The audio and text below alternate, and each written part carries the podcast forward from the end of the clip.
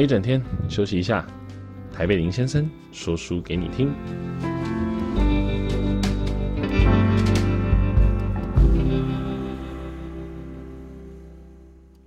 大家好，欢迎大家收听今天的台北林先生。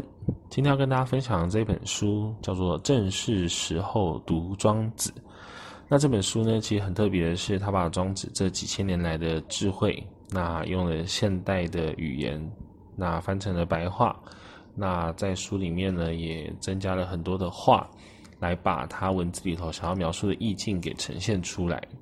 他其实想表达的是，你看庄子他们那个时候在春秋战国时代也是非常纷乱的一个时代，怎么样去追求自己内心的平静，在那个时候也成为了非常重要的功课。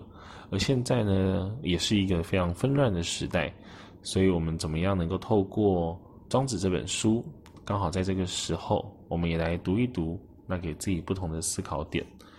今天要先跟大家分享的第一章叫做《北冥有鱼》。那我们来看看他是怎么样去分享这一段的。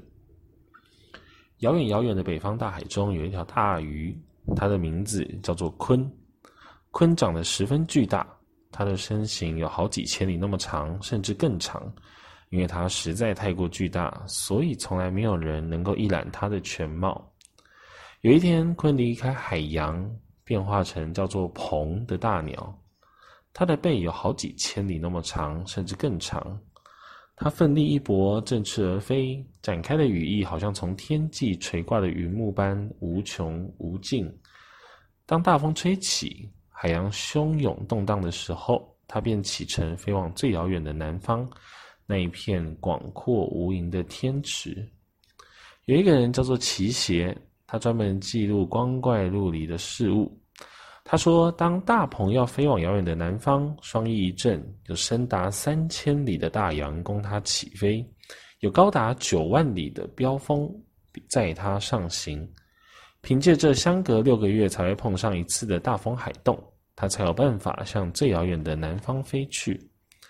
当大鹏飞上高空，看见云气如野马般奔腾，如尘埃般漂浮，看见万物彼此间的滋养相互依存。”大鹏看见的苍苍天色，就是天空真正的颜色吗？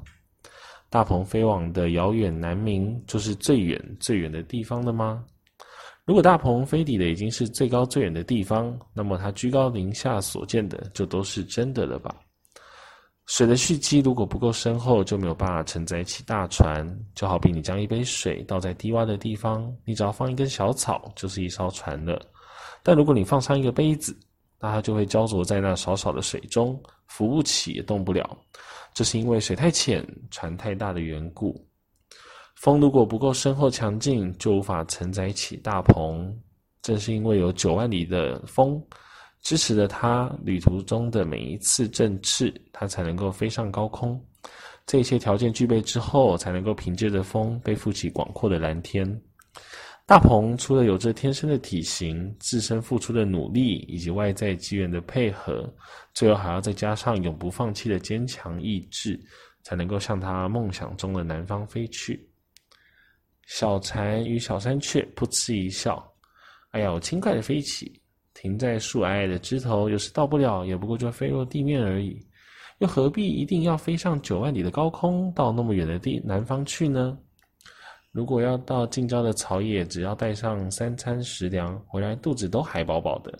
如果要到百里远的地方，我就要先事先打桩桩倒，足以过夜的食粮。如果目的地远在千里之外，那可得花上三个月的时间来囤积旅途所需要的食粮。但这些又岂是只是在树间流连的小蝉与小山雀所能够望见、所能够明白的呢？小的见识比不上大的见识，寿命短的比不上寿命长的，怎么知道是这样子的呢？朝生暮死的虫子也不知道什么是月底，什么是月初。同样的，蝉飞上枝头只能活短短的十三天，如果在春天破土而出，就无缘见到秋天；而在秋天破土，也无缘见到春天。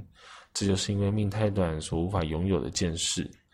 楚国的南方有一种叫做冥灵的树，五百年长一次新叶，而五百年落一次枯叶。人类历法中的千年，对梅林这种树而言，却仅只是春去秋来。而在远古，更有一种名叫大椿的树，它的春天或秋天，夜深或夜落，更是有八千年那么长。比起千载万岁为一年的明灵、大春这两种树，彭祖不过活了八百岁，便以长寿闻名，世人就此争相效仿。这样的追逐不是很可悲吗？商汤问他的贤臣吉，而吉也这么说。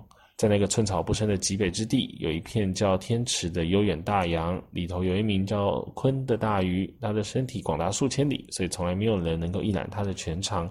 那里还有一名为鹏的大鸟，它的背如泰山般雄伟，展开的羽翼就好像垂挂天边的云幕，双翼一振，乘着形如羊角。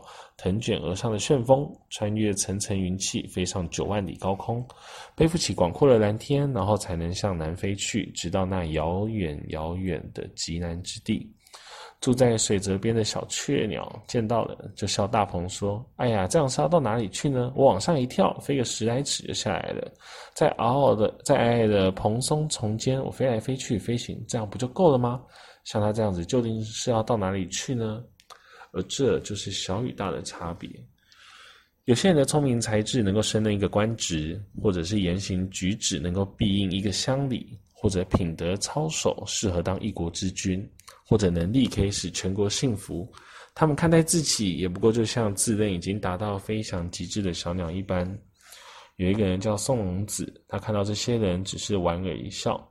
即使全世界都称赞他，他也不会因此更激励奋发；即使全世界都批评他，他也不会失志沮丧。在他心中有一把尺，让他判定什么才该重视，什么才是次要的事。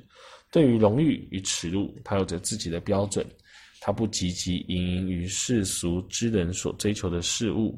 那虽然如此，但是宋龙子的身影仍有未能树立的生命典范。而列子。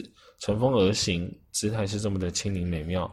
风吹起来，它就顺风而去；十五天后，风吹了回来，它又随风而返。机会来了，它就抓住。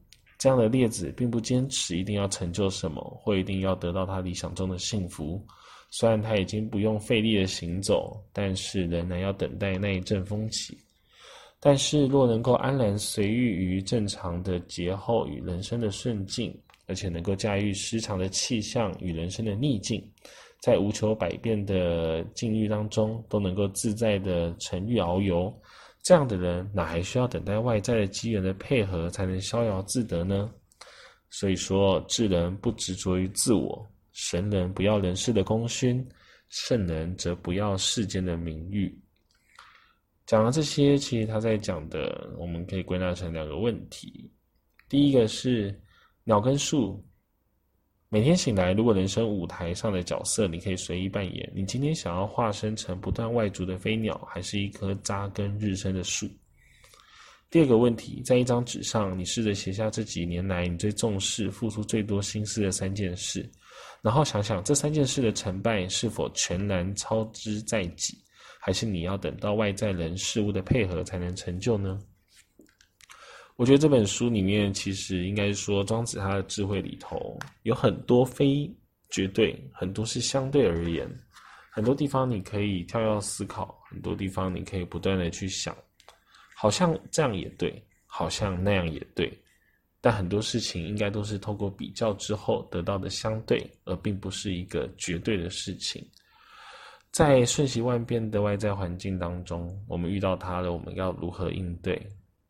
我们又要怎么样培养随遇而安的内在心境？今天不管遇到什么样的环境，我们都能够随遇而安。如何能够自在地理解世间万物都是相对而非绝对，进而处之泰然？